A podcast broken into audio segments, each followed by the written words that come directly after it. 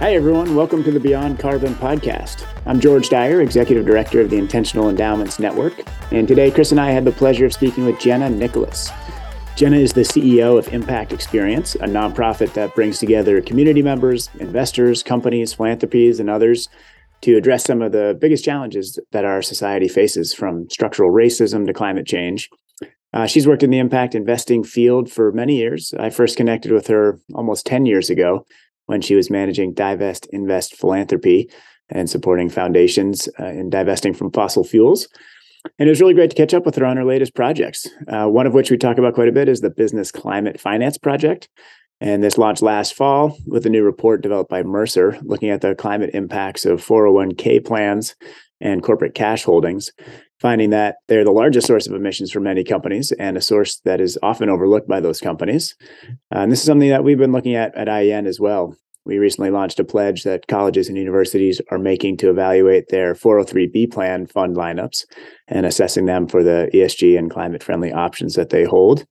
Um, so we talk about all these projects and we also get into some of the anti ESG attacks and where those are stemming from as well as the DOL rule and how that plays into all of this. Uh, so it's a great conversation. I really hope you enjoy it.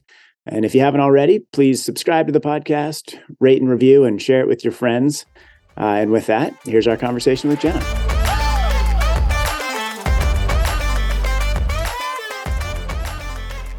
Hi, Jenna. Welcome. Thanks so much for joining us today. Hi, it's great to be here.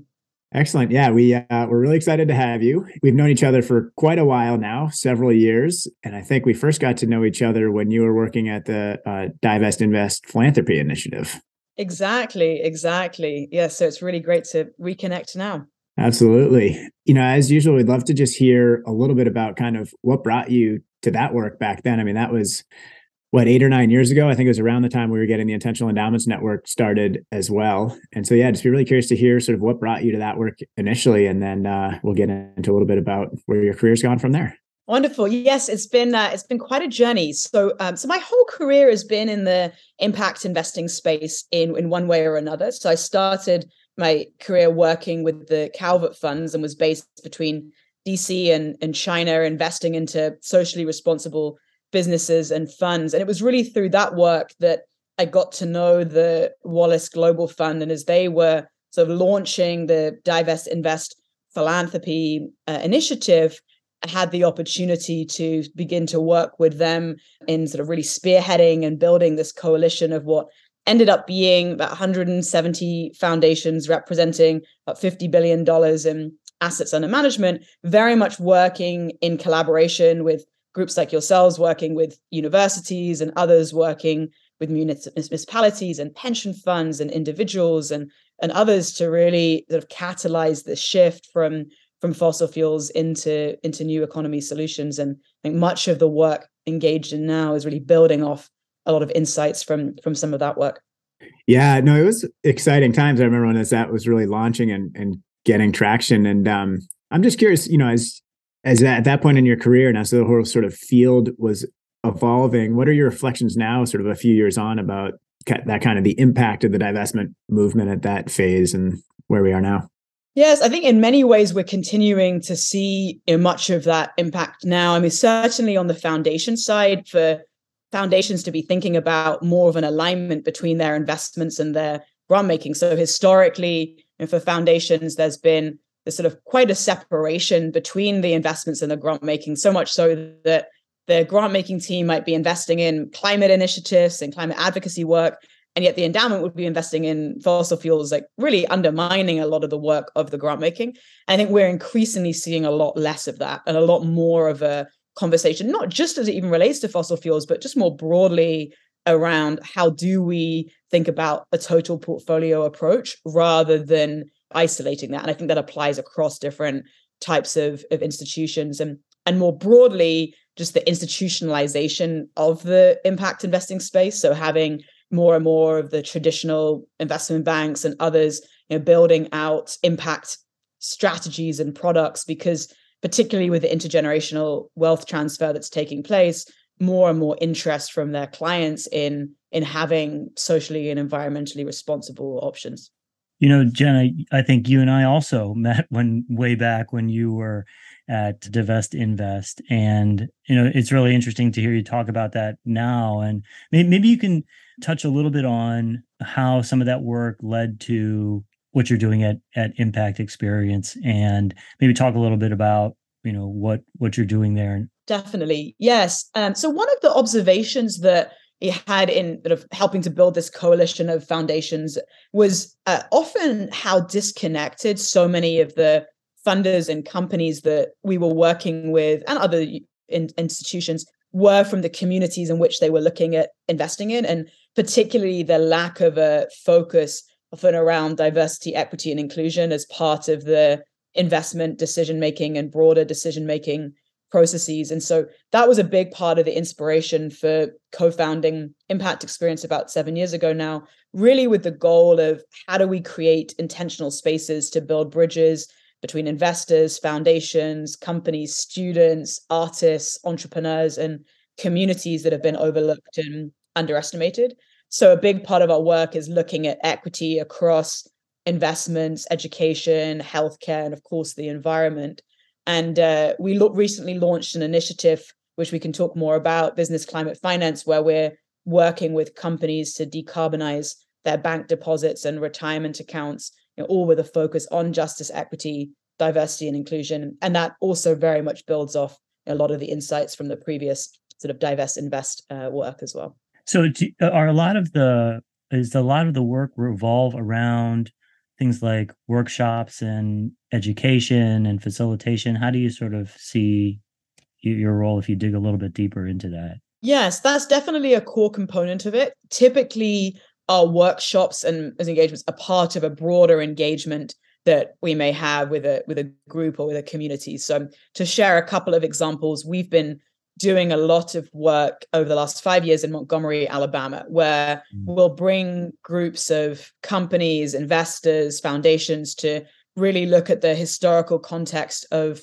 structural racism and ways in which that's playing out to today in terms of how assets are allocated and how do we think about that both with a racial, gender, climate equity lens. And so that is part of a broader engagement with these groups and thinking about the cross hiring, retention, board selection, investment decision making, you know, integrating more of an equity focus. We'll also do work internally within organizations, and the typical arc of our engagements will be initially typically six to nine months, and there's pre-curriculum and work that we'll engage people through. We'll have one on one conversations with each of the people engaging in the work to really understand what is the context that they're coming from, what questions do they have, so we can then curate the experiences around their particular areas of focus and interest. And all of our experiences end with everybody making a tangible set of commitments, the next steps which we then track and help to support on the fulfillment over time. That's so cool. I mean, it's a topic that comes up a lot in our conversations about thinking of, you know, about how impacted communities and people do or don't have their voice sort of in some of these conversations. And I'm just curious, like a little more detail on how that looks. Is it would it be looking at like a public company and how that their activities might influence a community or several communities because i think that's one of the challenges right i mean community needs and situations are so different around the country and around the world um, that can get very complex for investors to think about all of that. So, or is it sort of more looking at, you know, strat- investment strategies that could solve certain needs within those communities, whether it's affordable housing or things like that, or is it a mix? It's a bit of both. And our work is both place based and thematic. So, certainly on the place based side, so one of the communities that we've worked really actively in, and this also very much builds off a lot of the insights from the divest invest work was in southern west virginia and so this is a community with incredibly high rates of diabetes obesity drug offense rates many laid off coal miners and so a lot of the work there has been around repurposing former coal mining land looking at initiatives for retraining former coal miners and in that case a lot of that is looking at companies that could set up operations within the communities or could also make investments within the communities. So there's both a, a hiring. So that sort of one part of it is very much like how are we supporting and working with our local partners, which is a core aspect of the work in the broader economic revitalization within the communities that we're working in. But then also, how does this influence how these companies and funders think about their engagement in other communities that they're working in and their broader decision making processes. So, you know, we partner with a group called Illumen Capital that have a deep focus on bias reduction as part of their investment processes. And so we work with fund managers as part of their bias reduction work. And that's really looking at, at that across you know, all of their investments uh, rather than any one given community. You know, it seems like these examples that you gave are really on the ground, boots on the ground, really impactful at that level. But because you're including so many different organizations, right, from financial, philanthropic, that there's a little bit of a multiplier effect going on where you get organizations, you include them in this process, and then they can take that knowledge and and spread it elsewhere. Is that sort of the idea? Yeah, that's a perfect description, uh, summary there. And that's a big part of how we think about success. And also is that ongoing collaboration amongst the community. So we now have about 4,000 people who have gone through these experiences. And a big part of how we think about success is you know, how are they deploying capital differently? How are they you know, collaborating both in the communities that we've had the experiences in, um, but also with one another, you know, more broadly around around their work as well. Yeah, it's so cool. And how does it? Um, I mean, have you ever had examples come up where different community needs might be or appear to be kind of in direct conflict, and just to sort of think of a simple hypothetical example of like you know a community that's really benefited and reliant on coal mining versus a community that's situated near a coal plant where the you know community of color say that is low income and suffering the health impacts of that and then the climate impacts that everyone suffers. And and how is it how have groups sort of wrestled through some of those issues if they've come up? 100% i mean that's the nature of in so many of the communities that we work in there are exactly the types of challenges that you're talking about. We've also done a fair bit of work in communities like in Puerto Rico and Houston after the hurricanes there. And to to your point about, you know, just we see this so often that you know so much of the climate devastations, the impact on communities of color is you know, that much greater than other communities. And so part of our work is also how do we ensure in situations like that that there is a lens really from the beginning around looking at inclusive resiliency and recovery. So it's not an afterthought, but really engaged from the beginning. So one key aspect of our work is really focused around the trust building part. So, particularly recognizing in many of the areas that we work in that there's a deep history of extraction in many of those communities, the need to really start with with that trust building. We actually always start with um, an exercise where everybody shares a symbol or an object that has significance to them. And that's a big part of really how do we understand who people are beyond the assumptions that we may make about that that given person. So in this work in west virginia for example eh, i remember very early on in one of our experiences we had a former coal miner in the group who shared a piece of coal and talked about how like coal the significance of coal as part of you know his family and legacy and how he just thought about his identity and there was somebody in the group you know spent their lives investing into renewable energy projects and the power of starting with that and realizing actually that they had so much more in common than they realized then enabled when we were actually talking about some of these harder questions and decision making processes it was that much easier because there was the connection around you know what do we have in common rather than just what what separates us. Yeah kind of just starting at that human level. That's really great. So important to meet people where they are. You know, I think mm-hmm. in any of these com in any of these conversations and, and discussions that are that are really hard. So yeah, so, so let's get a little bit into your uh, newest initiative, the business climate finance work, and maybe tell us. I know you all sort of launched it in September with a, a report, and maybe just tell us a little bit about that and, and kind of the goals of, of this work.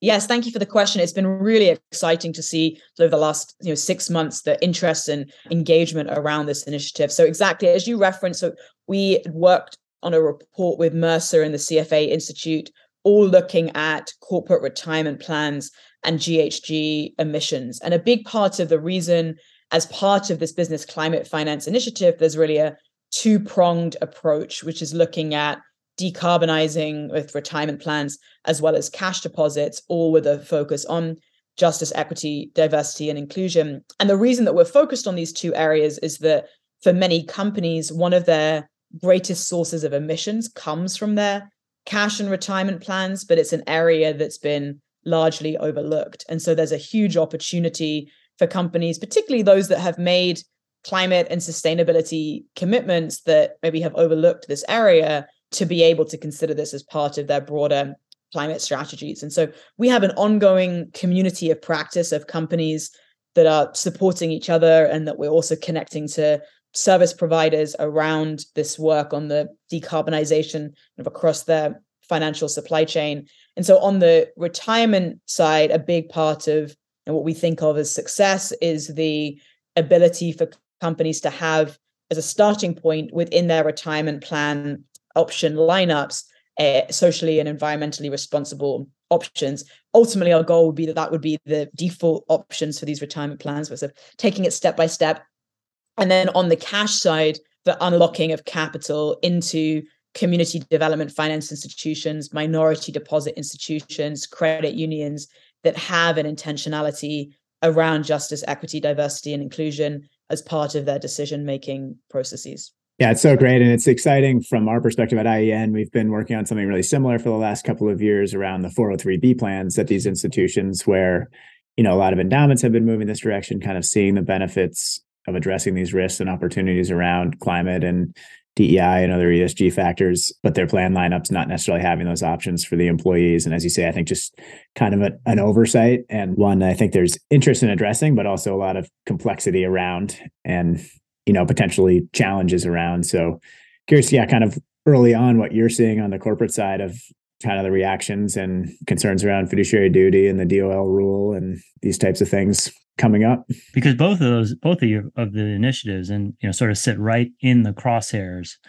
right now of sort of this quote unquote culture war that ESG and sustainable investing are sitting in right now. So um yeah I am really interested to hear you know the thoughts about sort of the current you know polarization of this and sort of how we can work to sort of pull it out of this you know sort of widening gyre i think yes this is definitely a, topic that's top of mind uh, for us as part of the work. I mean so a couple of pieces on this. One just it's really exciting to dive more into some of the work that you've been engaging in on the university side of things. As i mentioned earlier with the divest invest work and i think so much of what was so powerful about that was this collaboration across different types of institutions and the power of what can come about when you actually have the sort of collaboration across different types of institutions that are going about this work. So I think it's very much you know similar to having both universities and companies and, and other institutions you know, looking at their at their retirement plans. In terms of the of DOL and the you know, current landscape, I think what was actually very smart about the phrasing in the DOL ruling of the may versus must consideration on the ESG side is that it actually makes the the grounds for actual like lawsuits and what have you and I'm not a lawyer but actually that much weaker because there's so much sort of openness that is given to institutions to consider for themselves or not uh, ESG right so so I think that while so much of the discourse you know right now and you know the media and to this point about the politicization is making it seem like you know this is sort of oh, we're requiring institutions to consider ESG. There's actually a lot of flexibility that you know is incorporated in that. So I think that's an important part to to remember is that there's more openness there than it may than some people may have actually interpreted it as being. Oh, I think it's a shame that it's become so politicized because when we even use the language of ESG or impact investing, there are so many different interpretations of that that it's it's not as if there's a, a one size fits all approach to to thinking about ESG and for that matter that actually so much of ESG is just good governance right so even forgetting you know deep impact which is you know I think so, so much of what we think about but even for those that aren't necessarily thinking about you know deep impact there's a lot of investors and companies I know that consider ESG just as part of their good due diligence processes. So it's sort of ironic that it's become as politicized as it has. I do think that whilst in the short term it's you know it's pretty challenging, in the medium term, actually the opportunity for there to be an increased rigor around when we use the language around you know, ESG or impact, what do we actually mean? So that funds and others can't just be saying, "Oh, we do ESG and that's it," but there's actually an accountability that's built in uh, to that that process. So, as I say, I think short term it's pretty challenging, but in the medium term, you know, there are some kind of hopefully some bright spots that can come come from this current situation. So maybe if we could dig a little bit deeper on in the on the notion of sort of definitions and just the term ESG. In, in our experience, I think that part of the reason for the backlash and and the polarization is that, as you mentioned, it means the term means different things to to different people, right? How do you think about the labels in in maybe some more detail? And do you have your own way of sort of defining or categorizing the different you know approaches to sustainable investing? No, I think it's a really important question and one that is uh, you know been working now in the impact investing space for the last of 11 12 years and it's gone through you know, so many different iterations and i think even you know to this day there's still people that will use a lot of these terms synonymously. I think generally often people will think about sort of impact investing sometimes more relating to of private investments and often sort of the ESG or even like social responsible investing is sometimes referred to more on the public side of things. But of course, even that can often be blurred.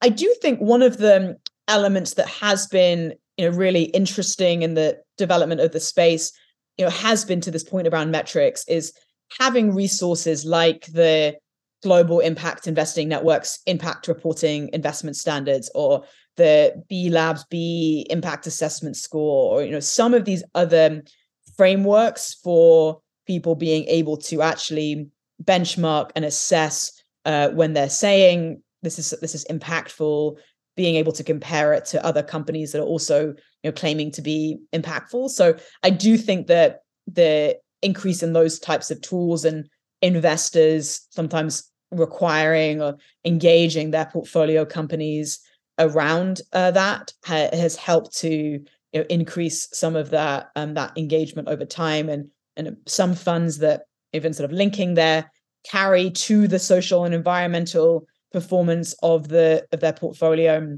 that kind of creates a financial incentive for also having the mechanisms for measuring the social and environmental impact over time. I think all of those mechanisms make it you know that much easier for there to be you know streamlined process for me thinking about some of these questions. Yeah it is good to see the field kind of evolving maturing around these. And i think it's i mean in my view it's natural that there'll be some confusion and sort of a proliferation of terms as a new concept like this grows over several years. And i think i think it is good and sort of a maybe a silver lining of all of this but i think it's one that would have happened anyways that it forces the field to kind of get clearer on these definitions and you know regulators are getting involved. And i think on some level that's good. But i also think we need to be realistic chris and i'm curious on your thoughts but but also definitely jenna uh, given your work back to the divest invest stuff is that you know i think a lot of these attacks aren't coming based on lack of clarity on the definitions but pretty directly from fossil fuel interests and other groups that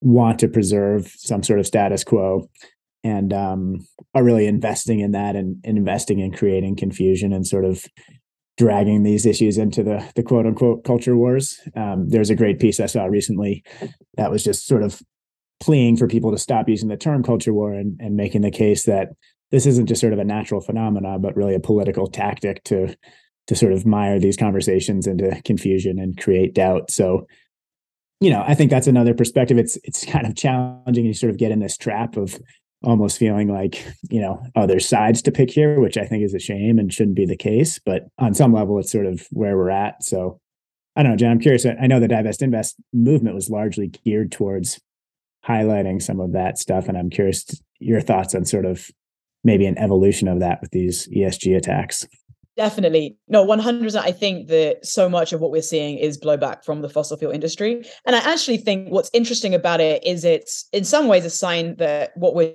doing is working, right? And has and, and has and is a testimony to some of the previous work sort of building the momentum towards this moment. You know, it's if what we were doing know, when we, I mean, really the collective we here within the, you know, broader impact investing and social responsible community space, if what we were doing wasn't meaningful that we wouldn't be seeing the backlash that we're seeing. So um, again, whilst it's really you know challenging and frustrating in the short term, the fact that we're at this sort of crucible moment, um, in some ways, I think that we have been you know, talking about the fact that something like this could happen, you know, for years, right? So it, it's in some ways it isn't a surprise, and actually, in some ways, I think part of the sort of opportunity is how do we make sure that on the other side that there is you know, the same level of coordination that that we're seeing that in many ways that uh, is exists within the fossil fuel industry um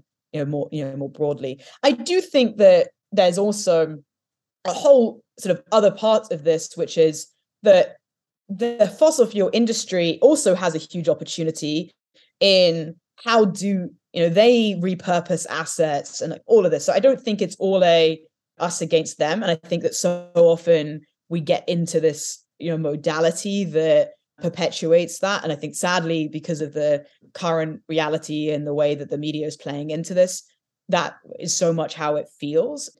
But i think there's some really interesting work that's taking place on the fringes that you know is you know, thinking about some of these questions around the just transition and some of these areas um, that are, are, you know really important to, that we uh, also you know highlight and uh, and sort of there's a roadmap there for how you know, fossil fuel companies could be you know, thinking about some of these issues as well.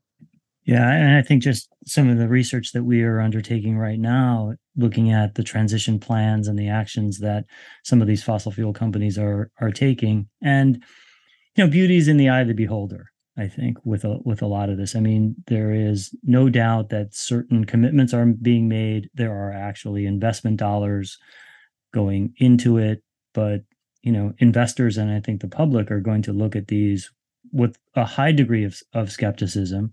And also depends on your view on some of these activities right? It's it's a lot of the activity at least um, from the us oil majors is going into carbon capture and direct air capture and if you believe that at the end of the day that's going to be part of the solution then you may look favor- favorably on that activity. Then you peel back the onion a little bit more and you realize that some of this activity is going into in things like enhanced oil recovery right? So does this does that make a lot of uh-huh. sense? So i think it's really it's it's important to look at at you know sort of what these companies are are doing and um it's not a black and white i think to us yeah and i think that's why it's so great mean, that's why I think investors are so important in this whole process because they are so good at looking at, at companies and evaluating them.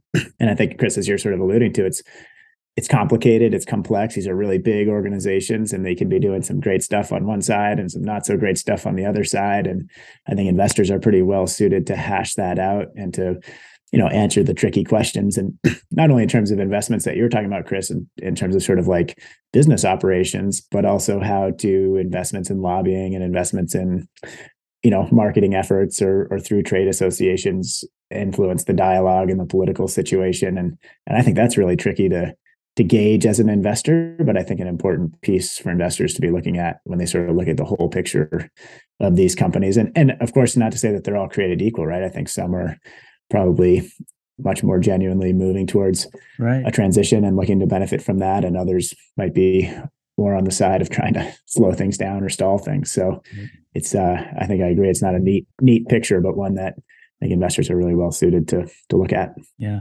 And I think going back to maybe, you know, the whole divest invest when it first started out, right? You're sort of treating the whole sector in in the same way. And I think that a lot of investors now are taking a much more nuanced approach to looking at their, you know, fossil fuel investment principles. I think that also just and curious as to Jenna, sort of your reaction to to this, but you know, to to us, a lot of investors, and I think maybe particularly those I want to say that are don't want to be unduly influenced by by this polarization or by you know the sort of this us versus them, but unfortunately, it's hard to get away from the notion of labels, right? Labels, narratives, and these pressures maybe to join or affiliate with organizations. And, and I think what we try to do is we try to say, well, let's start from the basic question, right? As an investor, do you believe that things like undertaking activities to reduce waste, lower exposure to transition risks, improve relationships with your customers, your employees, the communities that you operate in. Do you think those types of activities can, you know, help companies maintain or improve their their long-term profitability and financial position? And in general, I mean, the answer to that question is is going to be yes, right? But we have gotten involved so much with labeling activities and joining organizations that I think sometimes it makes it difficult. And just sort of your reaction to that.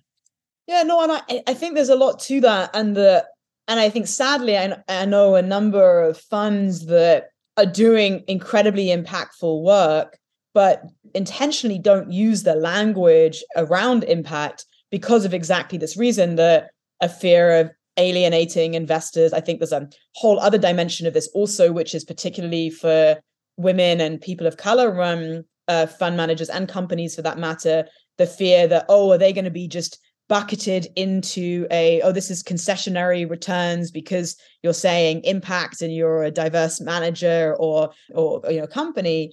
Um, and so it's this really, I think we're in a really interesting moment in time where to your point that labels for a number of reasons can actually feel like more of an impediment than an opportunity um, and that's when i think coming down coming back to the underlying dynamics of you know how we actually just thinking about good principles for, for governance and decision making and um, you know, responsible community engagement and that actually you know, so much of what we're talking about it was deeply aligned with fiduciary responsibility, um, but we've sort of lost sight of of some of that, you know, because of the uh, politicization of labels in many ways. Yeah, and I'd love to, before we wrap up, kind of come back to the DOL rule on that note, because I think maybe you alluded to this, Jenna, but you know, we've had this sort of back and forth between administrations of saying ESG or similar themes are are permissible or a tiebreaker or not permissible, or you know, it's kind of gone back and forth. But I think the one common thread that has not changed at all is that you know pecuniary factors and uh, strategies, fund options that maximize returns has been the consistent sort of theme through all of that back and forth. And I think to this point that using ESG factors in the investment process to identify risks and opportunities is designed to do just that. And um, in, in, my view, I think that makes a pretty clear case for allowing those types of strategies into plan lineups or as the default option, because so long as it's done from a pecuniary perspective. So, yeah, curious on your thoughts on that as you dive into the business climate finance work. Definitely. No, and I appreciate you bringing that up. You know, and I think one piece also just on this, and it's, I think there's parallel sort of statistics on the university side too. But just looking at the amount of capital and the opportunity set that exists here. So just to name a couple of pieces. So there are currently over 8.4 trillion dollars in assets that are held in like 110 million 401k uh, employee retirement plans across the US. And what's interesting is that the, actually the majority of Americans who are kind of relying on ERISA plans to save for retirement, you know, currently don't even have the option of being able to invest into sort of climate safe portfolios. And that yes, it's currently it's less than 3% of defined contribution plans. And this is a big part of what we explore in the in the report that we launched with you know Mercer and the CFA Institute. And the I think why this is so interesting is that particularly for like companies and I think universities similarly that are looking to um, attract and retain talent that is increasingly looking to be in environments that are aligned with their values. Like this is it's such a low hanging fruit opportunity for people to even just increase the opportunity set of what's possible. What's also interesting is for so many companies some actually do have retirement plan options that are socially and environmentally responsible but there's been such little employee engagement and education around that that many employees don't even know that those options exist. And so i think that like part of the call to action that i think the dol ruling has kind of opened up you know is the possibility to actually have uh, these educational engagements um, and the you know the opportunity for, for for employees and others to to have that alignment absolutely yeah and i'm curious your thoughts on the um the target date fund options too. I know that's been sort of an issue for a while, and Natixis had an early one, and then BlackRock, and I think just in the past few weeks, right, we saw Putnam and was it State Street also are going to so, be offering yeah. options now. So that's got to be good for yeah. the, the you know, options. Yeah, no, I think that's exactly right. And um, you know, and there are other you know socially and environmentally responsible retirement options that you know I have shorter track record and lower assets at this point, but are really sort of building momentum in this space. And so I, you know, I do think what is exciting is seeing more and more of this product coming you know, onto platforms, and particularly with the target date funds, because for you know, so many companies, for very you know valid reasons, that their main strategies are through target date funds. That being able to have you know more opportunities to consider you know, as part of that is uh, you know is really important. You know, I, I think I think that's really interesting that you know you're seeing the increasing you know number of providers offering these target date funds that's encouraging because some of the statistics that i've seen especially around plan sponsor offerings and provider offerings the plan sponsors are actually for fiduciary reasons trying to actually lessen the number of offerings from a fiduciary risk perspective. I don't know if you've sort of seen that in your experience too. If you're, you know, talking about adding just options, do, do you see a reticence to do that because of the sort of the trend of maybe offering less than more now? Really great question. And actually, what's been really interesting for me recently is I've had the opportunity. So I serve as a trustee for a, uh, actually for a company's 401k plan lineup. And so it's been interesting to kind of see from the inside the um, actively going through this process because the company is wanting to uh, and is really actually almost in the final stages now of uh, integrating socially and socially and environmentally responsible options into their retirement plan lineup.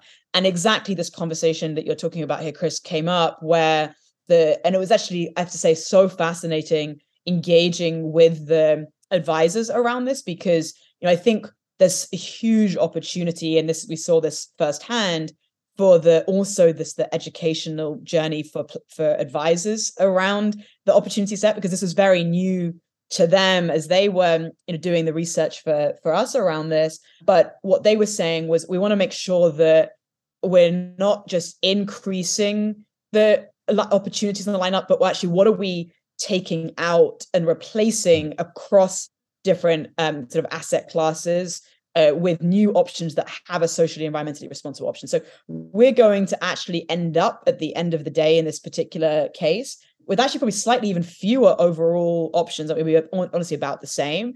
But we've actually what's been so interesting is, and they did a, the analysis purely from a financial perspective. So they had they compared socially and environmentally responsible options in each of the asset classes with just traditional options. And they found that actually the socially environmentally responsible options perform better on their financial benchmarks than the options that they already had on their lineup.